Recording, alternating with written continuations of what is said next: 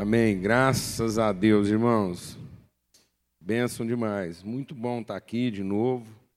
E sou muito grato a Deus encontrar amigos, irmãos e família, né? Poder viver em família.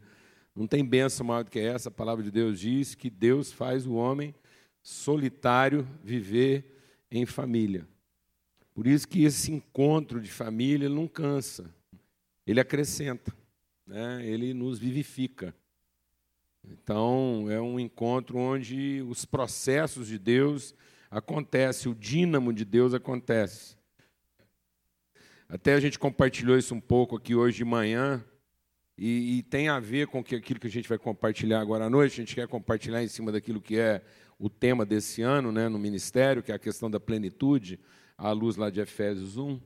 E hoje de manhã a gente estava compartilhando sobre isso, né? sobre que é, você pode orar o tanto que for, que essa jarra não vai parir um copo, ou não vai parir uma jarrinha. Né? Então, coisa só pode ser comprada, vida é multiplicada. Então, uma das características da vida é que ela é um fluxo, ela se multiplica. Então, é um processo, é um movimento. A vida é um movimento.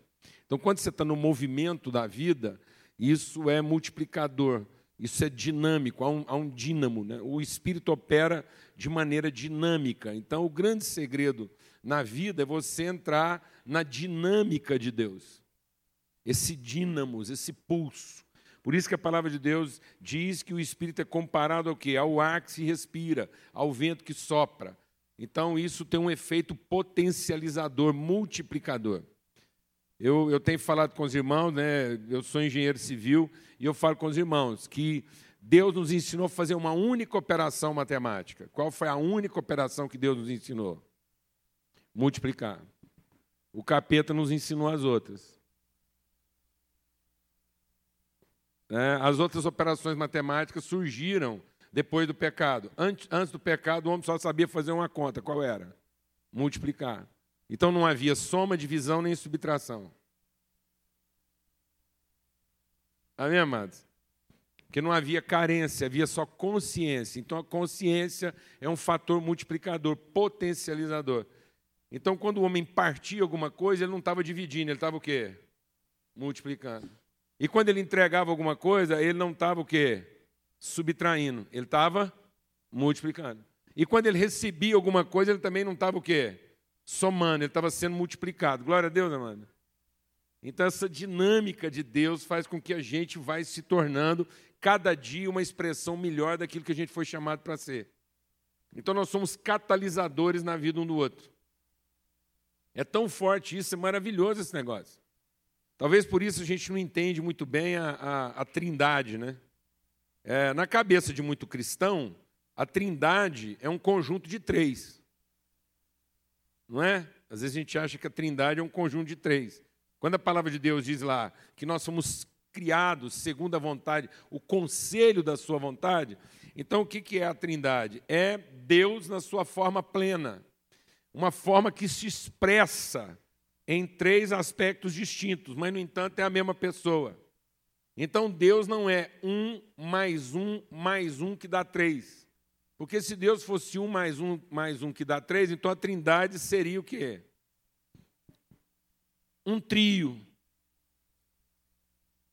Deus não é um trio, uma banda. Agora, hoje, nós vamos ouvir o trio divino. Vai cantar aqui hoje o Pai, o Filho e o Espírito Santo. Então, tem gente que acha que a trindade pode ser, inclusive, experimentada de maneira distinta. Não, amados, a trindade é uma unidade trina. É um Deus só que se revela em três aspectos distintos, mas é uma única pessoa. E cada personalidade, cada pessoa que compõe esse Deus trino tem uma característica distinta, tem uma peculiaridade, mas não é uma pessoa diferente. Então é uma pessoalidade. Jesus é uma pessoalidade, o Espírito Santo é uma pessoalidade, o Pai é uma pessoalidade. Há características distintas e peculiares que se potencializam. Então Deus não é um mais um mais um. Deus é o quê? Um vezes um vezes um, que dá quanto? Glória a Deus. Então, o Pai é potencializado na revelação do Filho, que potencializa a expressão do Espírito Santo, que potencializa o conhecimento do Pai, que potencializa a obra do Espírito Santo, que potencializa o ministério do Filho. Glória a Deus, amado. Aleluia. Então, a igreja, deixa Deus ministrar o seu coração. A igreja é essa comunidade trina Portanto, a igreja não é uma somatória de indivíduos. A igreja é uma comunidade onde os irmãos são potencializados, onde há uma manifestação da unidade trina de Deus. Então, todo membro da igreja é trino, glória a Deus, porque carrega em si as características do amor, da graça e da comunhão. Glória a Deus, amado. Aleluia. Então eu sou uma pessoa trina, você é uma pessoa trina, nós fazemos parte de uma igreja trina que foi gerada de um Deus trino. Glória a Deus. Aleluia. Onde nós potencializamos um ao outro. Por isso que se tivesse uma, uma quinta reunião hoje, eu, eu queria estar lá porque eu ia ser o quê? Dinamizado. Glória a Deus, amado. Então quem quer ser dinamizado aqui essa noite? entrar nessa dinâmica de Deus, ser potencializado, algo que não exaure, algo que não se esgota. É um rio que está constantemente correndo. Por isso que quando eu creio nisso, do nosso interior fluirão o quê? Rios de água viva. Quanto mais você entrega, mais renovado você é e mais você tem para entregar. Aleluia! Porque nós vamos potencializando, porque não há uma subtração. Porque ninguém veio aqui para somar. Somar ao que estava faltando. Então quem soma, toma. Quem soma, divide. Quem soma, subtrai. Quem subtrai, soma e divide. Mas quem multiplica, não soma, não subtrai nem divide. Multiplica. Glória a Deus, amado. Aleluia. Por isso, a pipoca da missão. Pronto. Amado, não é o dinheiro. Quer que eu te falo francamente? Carro mais barato. Arrumar o dinheiro. E não mexer com essa embalagem. Não pôr aquele menino lá comendo pipoca, fazendo propaganda. Pôr eu fazendo degustação. Não, isso é uma canseira. Entendeu? O que, que é, amado? Então, o que, que salva as pessoas? Não é possível que um pouquinho de saco de pipoca vendido aqui vai ajudar a resolver o problema dos pobres do Nordeste ou da Amazônia. Não tem condição. Não, mano. É o gesto. É o que se imprime. É o que se comunica. É o que faz a coisa expressar uma forma dela mesma que ainda não era conhecida. É a pipoca. É o fogo que você põe lá no milho e pá, explode o milho e o milho ganha uma expressão que já era ele mesmo, que ninguém não conhecia. Glória a Deus, amado. Aleluia. No fim, o milho não é outra coisa. Mas ele entrou num movimento, um movimento potencial. Ele entrou num processo de transformação. Por isso que Deus não muda. Deus não muda, mas Deus está em constante processo de transformação. O primeiro ser transformado na criação foi quem? Qual foi o primeiro ser transformado na criação? Vou falar, mano, não precisa ter medo de ir para o inferno, não. O primeiro ser transformado na criação foi quem? O próprio Deus. Porque ele criou para ele mesmo uma imagem que até então não era conhecida. E formou uma família que até então não era percebida, gerou filhos. Gerou filhos. Quem aqui tem menos. Aqui, menino que acabou de entrar ali e o pai dele sentou lá. Bonzão? Quantos anos ele tem? Quatro. Como é que chama? Pedro. Então fazem quatro anos que nós estamos, aquela casa ali, todos nós estamos experimentando uma forma de Deus e uma expressão da divindade, da graça e do favor de Deus que a gente não conhecia antes. Glória a Deus, amado. Por isso que lá na eternidade nós vamos ver um zilhão de uns.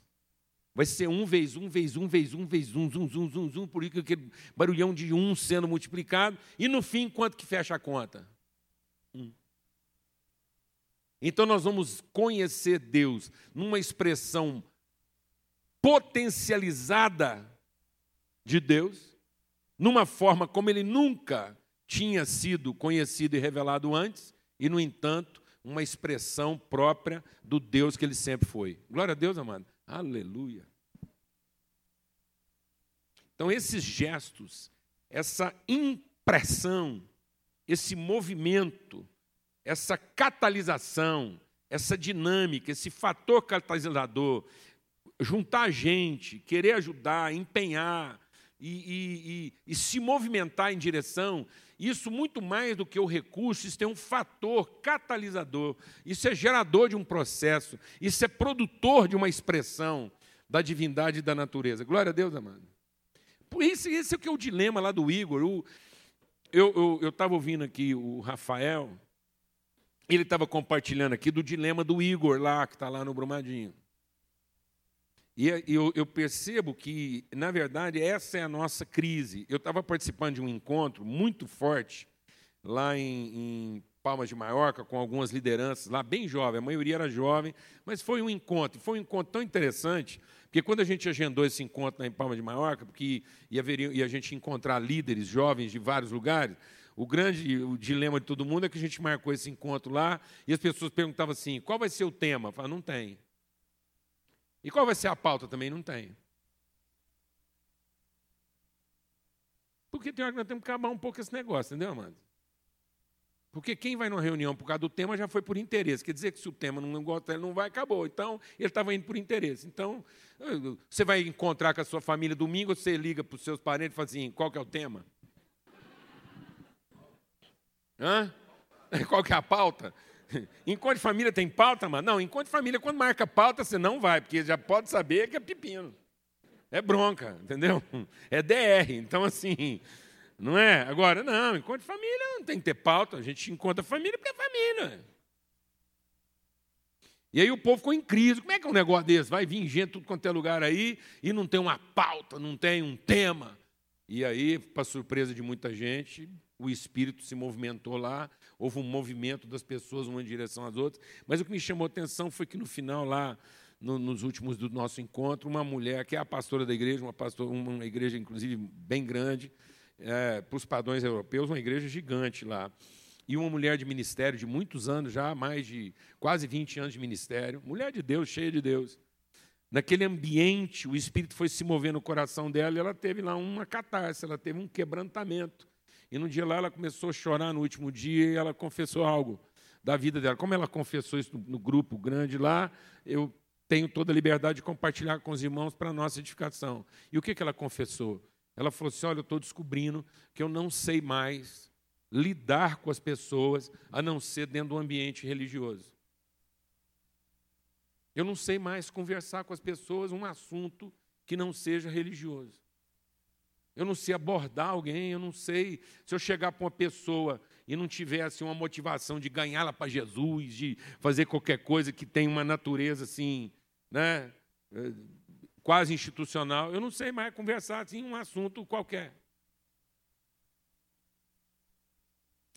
Talvez essa seja a dificuldade nossa lá no Brumadinho. Porque a nossa ideia de ajudar é sempre fazer alguma coisa. E aí nós estamos perdendo a nossa sensibilidade, a sensibilidade do movimento em si, a sensibilidade daquilo que é a catalisação, como é que nós entramos em combinação um com o outro, nos misturamos um ao outro e potencializamos os processos de Deus na vida um do outro. Nós não estamos percebendo que a grande ajuda, na verdade, é o ser, não é o fazer. É a forma como nós entramos de fato na vida de alguém, nos misturamos a natureza dela e potencializamos uma expressão melhor de nós que nós não tínhamos antes.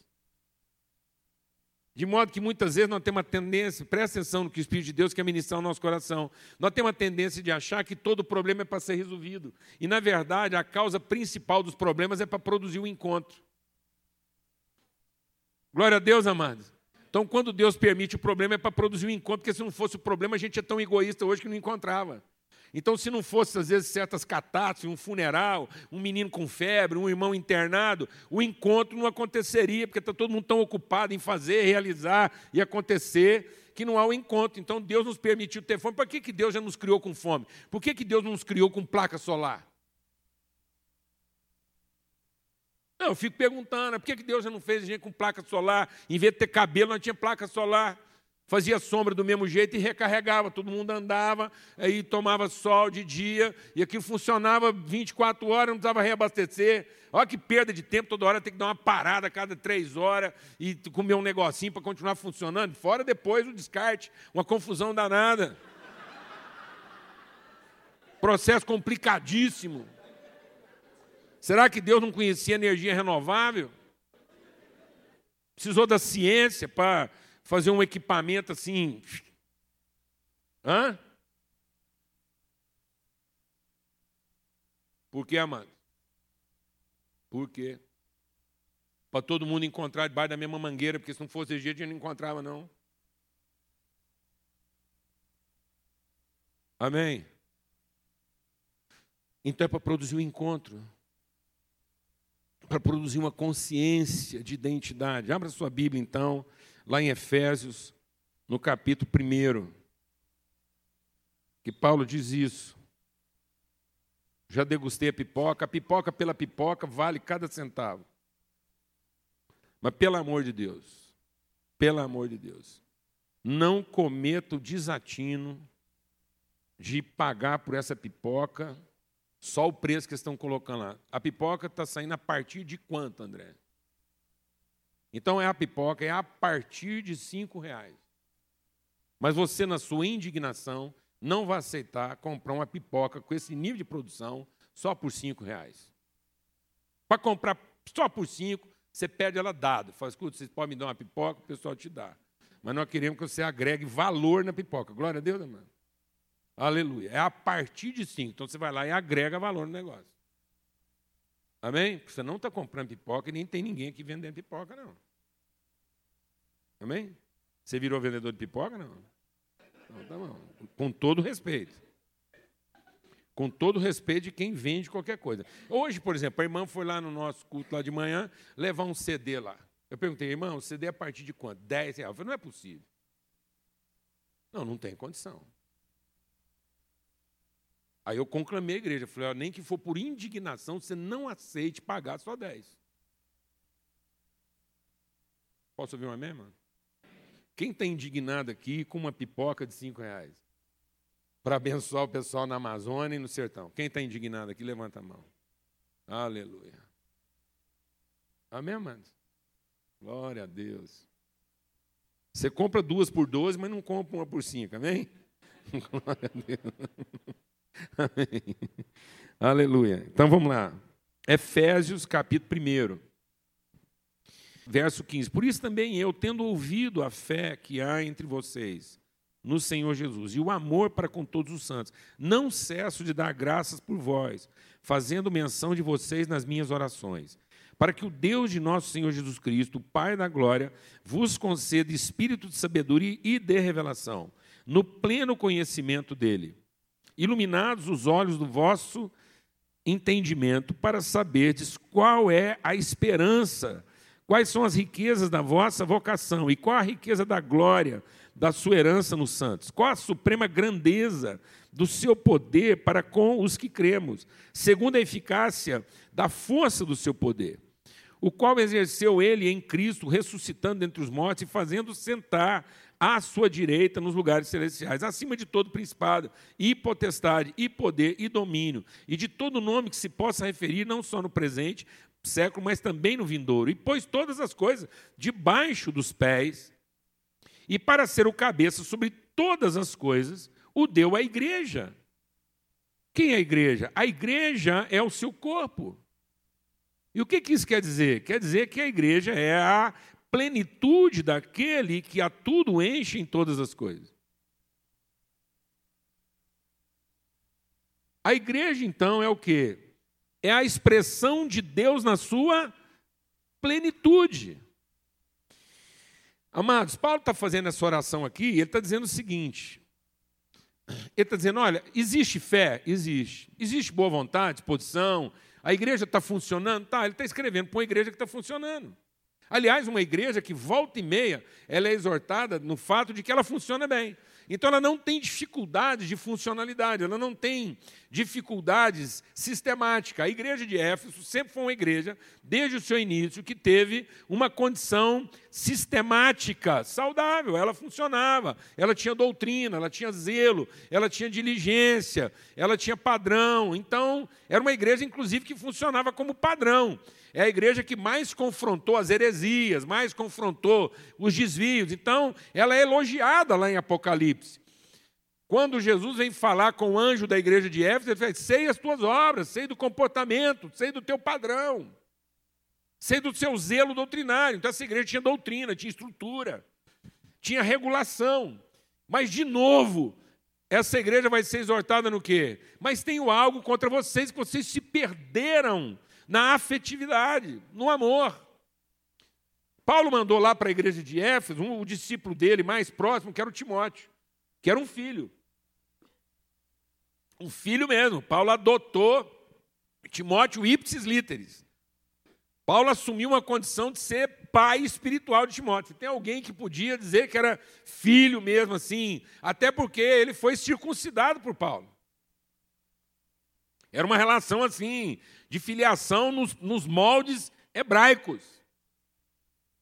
E, no entanto, quando ele vai escrever a Timóteo falando sobre a igreja de Éfeso, Timóteo agora está pastoreando essa igreja, para quem Paulo escreveu. Ele diz assim: ó, o que acontece no meio dessa igreja aí é que vocês têm muita gente discutindo muita coisa, genealogia, história, querendo saber a definição aí das maldições, do que está certo o que está errado. No entanto, essas pessoas são loucas, elas não sabem nada do que estão falando, porque elas se distanciaram de um amor verdadeiro.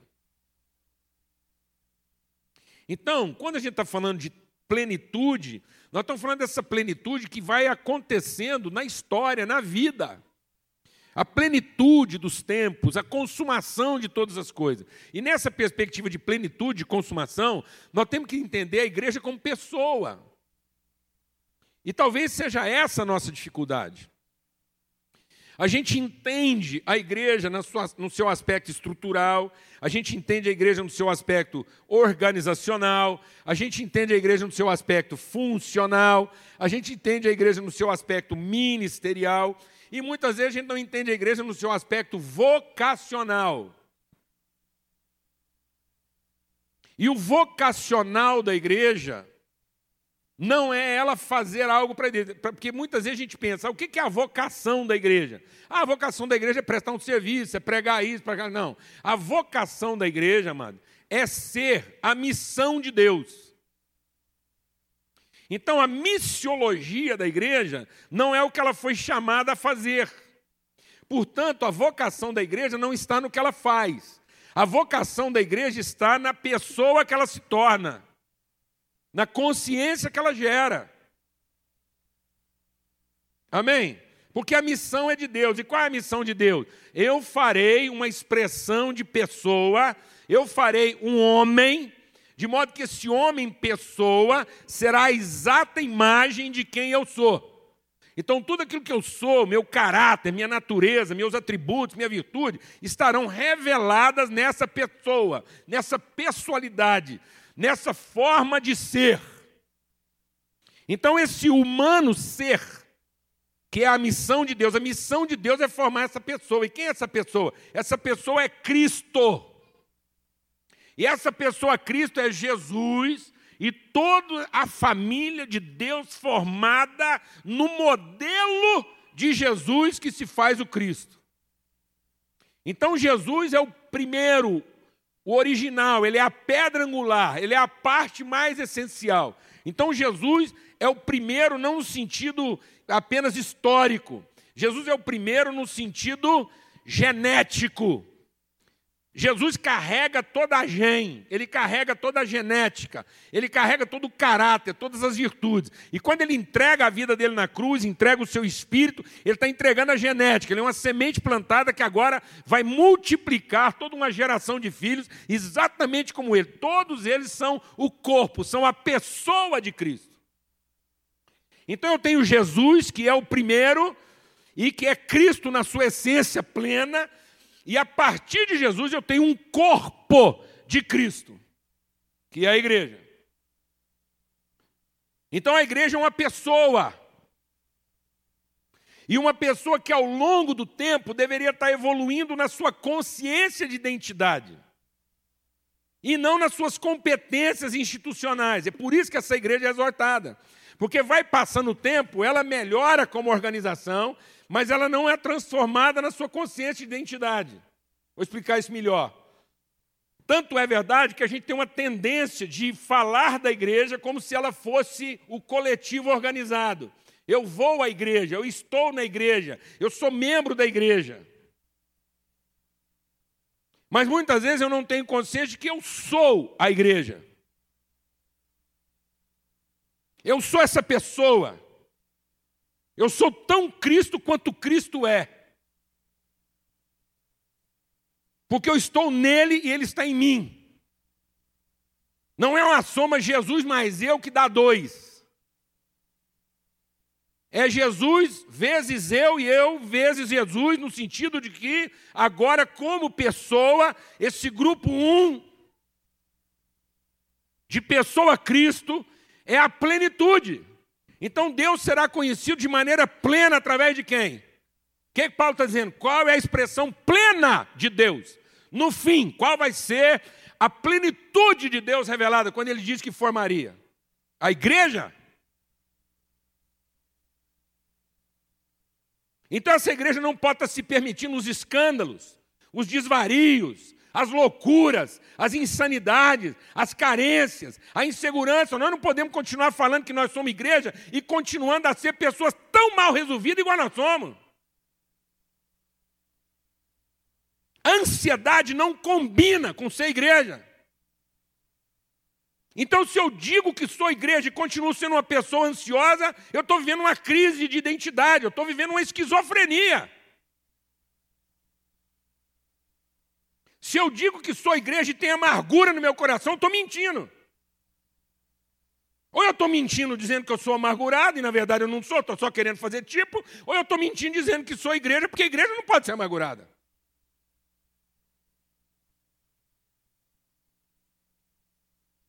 Glória a Deus, amado. Se eu minto, se eu sou violento, se eu sou agressivo, se você estupra, se você, se você alimenta a, a pornografia na sua vida, se você alimenta a corrupção, se você não tem postura de enfrentar o sistema que aí está posto, existe o que? Existe uma esquizofrenia, uma crise de identidade, uma crise de vocação. Eu não estou sendo aquilo que Deus me chamou para ser. Por isso que Paulo está dizendo o seguinte: olha, eu já sei que existem algumas evidências Existem algumas evidências que estão aí, nós somos isso mesmo. Mas agora eu estou orando para que vocês cresçam, para que vocês tenham os olhos do vosso entendimento iluminados. Para que vocês recebam o espírito de toda sabedoria e revelação, a fim de vocês possam compreender as riquezas da vossa vocação.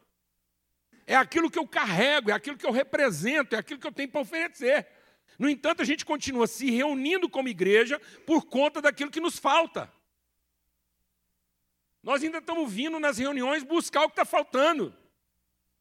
E não entregar o que já foi dado. Então nós estamos nos tornando um coletivo de crianças mal resolvidas com crise de identidade. Quem está entendendo o que eu estou falando? Isso é um atraso no processo, porque na plenitude dos tempos, a igreja, o primeiro sinal da plenitude dos tempos, qual é? É uma igreja bem resolvida. Uma igreja plena. Então, qual é a maior evidência? E, no entanto, a palavra de Deus diz o quê?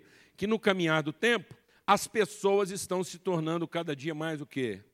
Egoístas. E parece que a gente está se conformando com isso. Ah, o mundo é de egoísmo mesmo, o sistema é assim, a corrupção é assim, não tem jeito, tem que pagar propina, a vida é desse jeito. E enquanto a gente continua a viver desse jeito, a gente faz culto.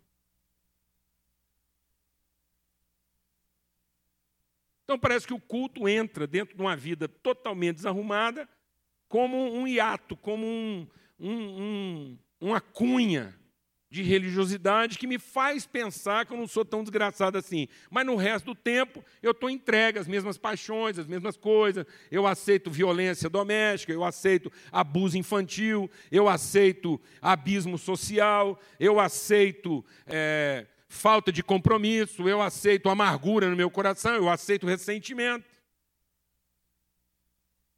E convivo com isso. Paulo está dizendo: não, nós temos que ter iluminados os olhos do nosso entendimento. A igreja é a plenitude. Amém, irmãos? Paulo diz que o sinal mais evidente dessa corrupção de mente, dessa esquizofrenia, dessa falta de identidade, desse não entendimento de que nós precisamos ser iluminados a respeito da nossa vocação. Quando ele está falando de vocação, ele está falando de identidade. Vocação é o seguinte: eu preciso ser iluminado a respeito de qual é a minha identidade, quem eu sou. E uma vez entendida qual a minha identidade, qual a minha natureza, ou seja, uma vez que eu sou filho de Deus, quais são as virtudes que eu carrego? O que, que eu represento de Deus nos ambientes onde eu estou? Então não é como é que Deus pode me ajudar onde eu estou. É como é que eu posso ajudar onde eu estou, já que eu represento as virtudes de Deus naquele lugar. Glória a Deus, amado. Aleluia. Então, uma vez que eu tenho uma identidade, tenho uma natureza, eu tenho uma um propósito. Então, agora, dentro de cada ambiente onde é que eu estou, eu tenho um propósito. O propósito de quê? De representar o um. Eu sou uma parte potencializada do um, nós potencializamos um ao outro, de modo que aonde tiver um um de nós, o um está representado plenamente. Glória a Deus, amado. Aleluia! Deus está representado na sua plenitude onde cada um de nós estiver, porque onde tiver esse um, está o um todo. Está o amor do Pai, está a graça do Filho, está a comunhão do Espírito Santo. Nós somos a luz daquele ambiente. No entanto, quando eu não sou, eu não sou maduro, eu não estou entendendo, eu fico lá e fico me vitimizando. Aí eu estou lá num problema, dou uma bagaceira, o negócio desandou, está complicado, a mulher ficou nervosa, o marido ficou doido, os filhos estão com problema. Aí eu fico me vitimizando. E aí toda oração nossa passa a ter um teor o quê? Rogatório. O povo hoje não sabe orar em termos assertivos, ele só ora em termos rogatórios. Então nós estamos confundindo oração com petição. Paulo diz assim: Não andeis ansiosos a respeito de coisa alguma, antes sejam conhecidos diante de Deus as vossas necessidades pela oração, súplica e com arroções de graça. Então, oração não é súplica, súplica não é oração. Oração é uma coisa, súplica é outra, ação de graça é outra. Então, nós temos que ter esse conjunto. O que vai funcionar é esse conjunto. Eu tenho uma postura de oração, dentro dessa postura de oração, eu vou incluir minhas petições, e isso vai ser dentro de uma perspectiva de gratidão. Então eu não me vitimizo, a minha petição não é carregada de um tom rogatório, vitimizado, como se me faltasse alguma coisa. Aquilo que eu vou pedir, eu vou pedir dentro da convicção que foi formada na oração. Então deixa o Espírito de Deus ministrar o seu coração. Oração não é para chamar Deus para uma conversa. Oração não é para Deus prestar atenção no que eu estou falando. Oração não é para mudar a cabeça de Deus a respeito do que está acontecendo. Oração é para mostrar para Deus que eu entrei na conversa.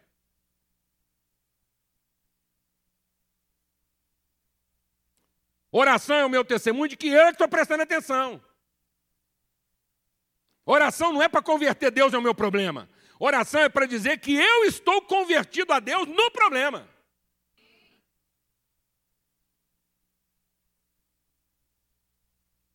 De modo que quando eu for lidar com a situação, eu vou lidar em tom assertivo. Nós transformamos toda a natureza da oração num tom rogatório. Vou explicar isso melhor. Eu vou falar a mesma frase, você vai entender a inflexão do que eu estou falando. Porque a palavra de Deus diz que não é a letra que salva. O que, que salva? É o espírito. A letra só pela letra mata, mas o que vivifica é o espírito. O pão nosso de cada dia dá-nos hoje. Isso é uma inflexão. O pão nosso de cada dia dá-nos hoje. É outra inflexão.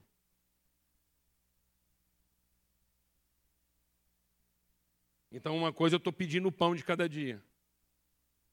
De outra forma, eu estou dizendo que a primeira coisa que eu não preciso me preocupar é com o quê? É com o pão de cada dia, porque ele, já, ele será dado. Então, uma vez que o pão de, será dado, então eu não tenho que ficar ansioso quanto ao pão do dia que irá. Glória a Deus, amado. Então, a oração do Pai Nosso não é para pedir pão. É para dizer que nós já começamos a vida na certeza de que não vai faltar o quê? Pão. Então, pronto.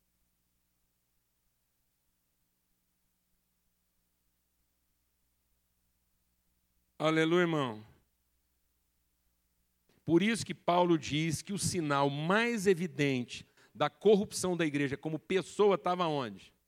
Na ceia. Paulo diz assim: Olha, eu vou dizer para vocês onde está a evidência principal de que vocês foram corrompidos no seu entendimento. E ele está falando isso com a igreja. Ele diz: Sabe onde é que está a prova? De que vocês não estão entendendo a sua identidade e estão substituindo essa consciência de identidade por um rito de comportamento? É que as reuniões de vocês estão fazendo mais mal do que bem. Ele está falando isso para a igreja. Olha, como é que uma reunião de igreja pode fazer mais mal do que bem? Como é que ir num culto pode fazer mais mal do que bem? Não é ir num terreiro de macumba, não, mano, porque às vezes fica, ah, o cara está indo lá no terreiro de macumba, Jesus já falou. Enquanto o cara tiver com práticas de ignorância, movido de ignorância, o estado dele ainda é virgem. É mais fácil evangelizar aquele cara do que um cara que acha que não é mais ignorante e as práticas dele são mais corrompidas do que quando ele era ignorante. Porque ele virou um religioso.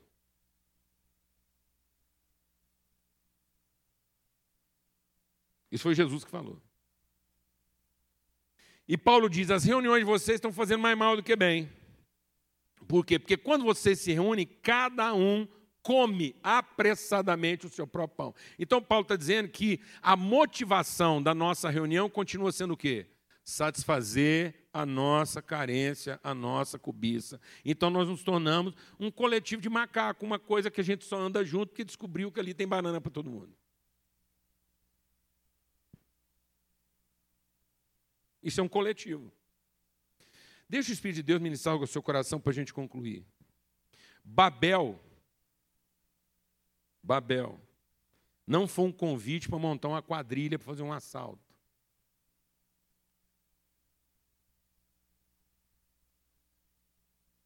Babel foi um convite para um culto religioso, para fazer alguma coisa que preservasse todo mundo, garantisse o futuro de todo mundo e alcançasse Deus. Então a proposta de Babel era uma reunião. E não era uma reunião para fazer um bacanal, era uma reunião para fazer um culto.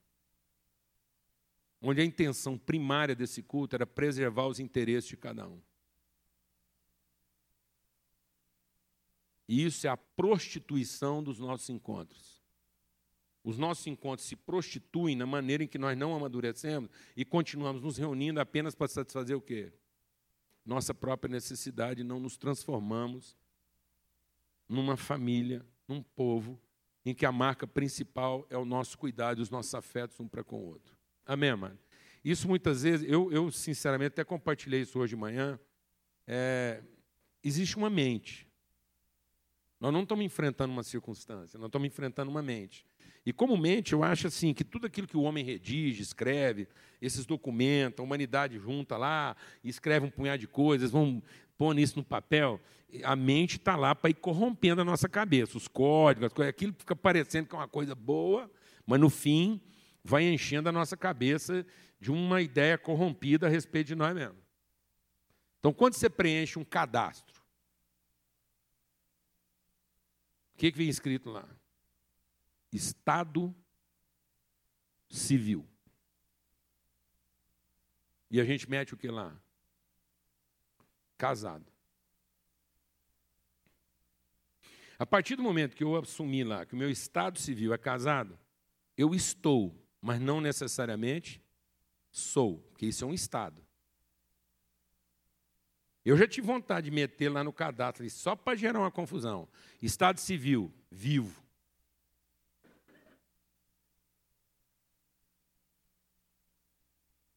Vivo, esse é meu estado. No momento agora, o meu estado civil é o quê?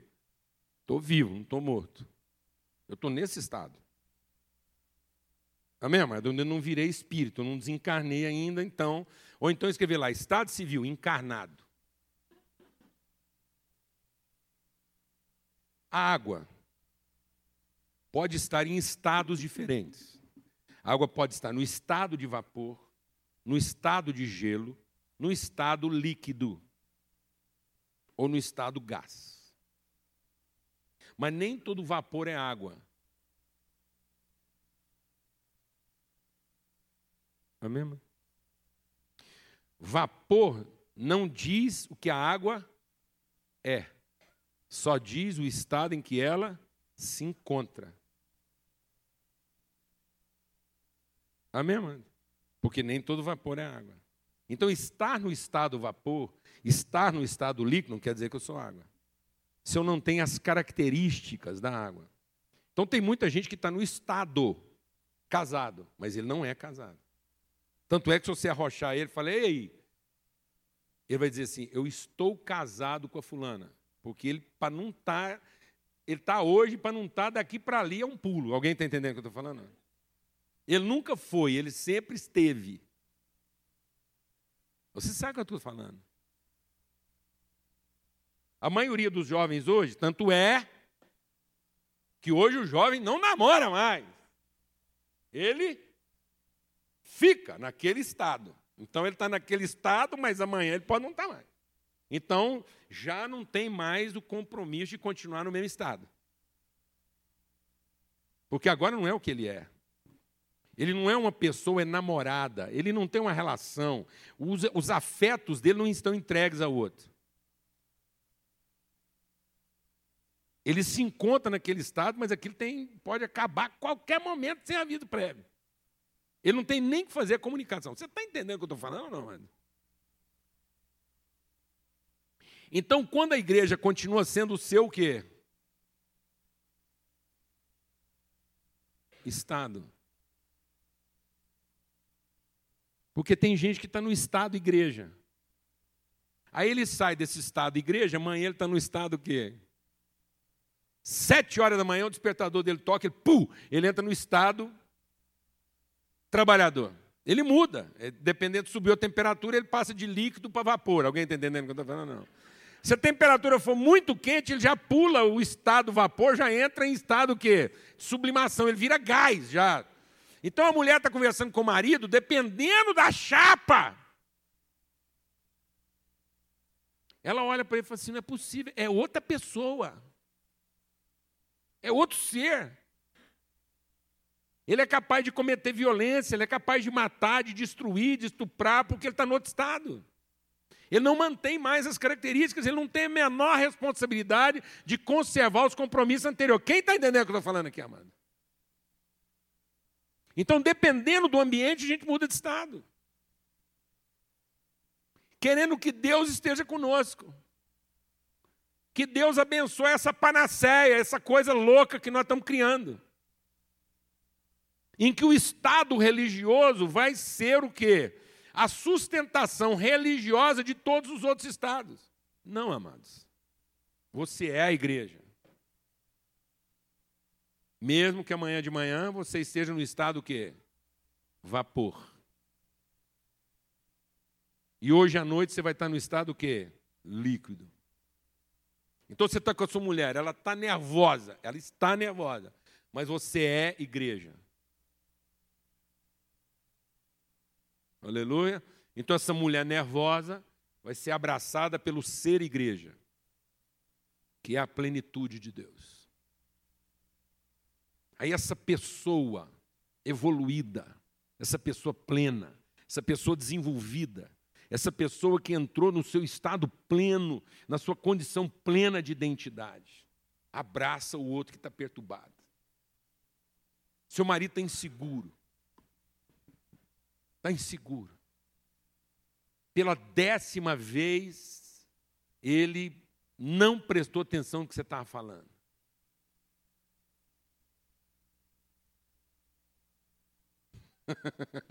Décima foi pouco, não foi? Eu fui generoso. Aí a igreja abraça ele. Glória a Deus, amado. Seu menino está perturbado, ficou louco, colou as placas, ensandeceu. Amém?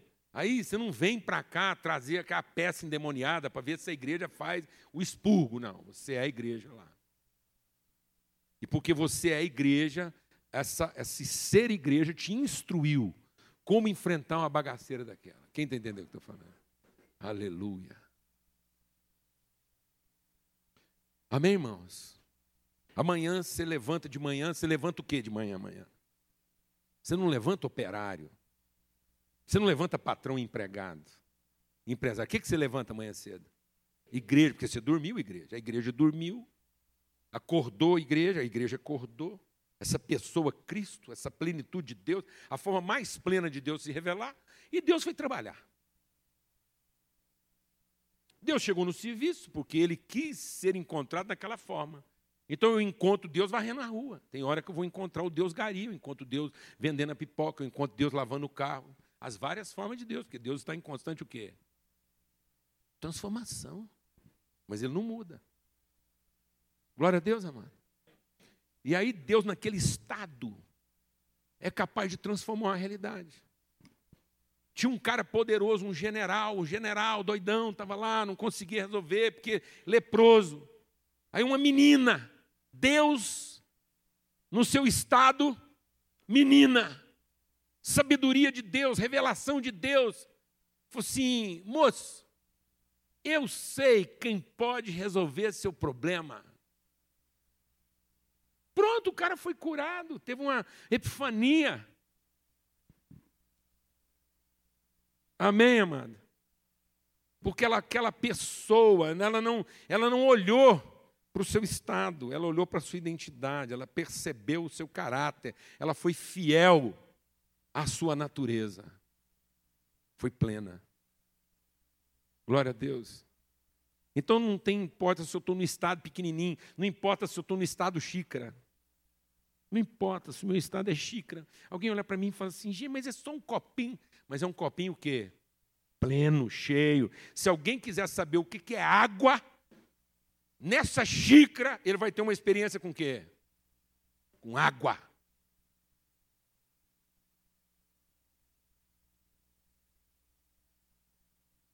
Amém, irmão? Porque a plenitude de Deus está nele. E é por isso, então, que a mesa representa esse estado de plenitude. Porque o principal da mesa, então, não é comer. O principal da mesa é representar Deus na sua entrega. Que coisa linda. O principal da mesa é a gente poder olhar nos olhos um do outro e entender que nós somos expressão de quem? De Deus na sua oferta. Porque a forma mais bendita e pedagógica de Deus ser conhecido é onde? Na oferta, na entrega, no sacrifício em favor do outro.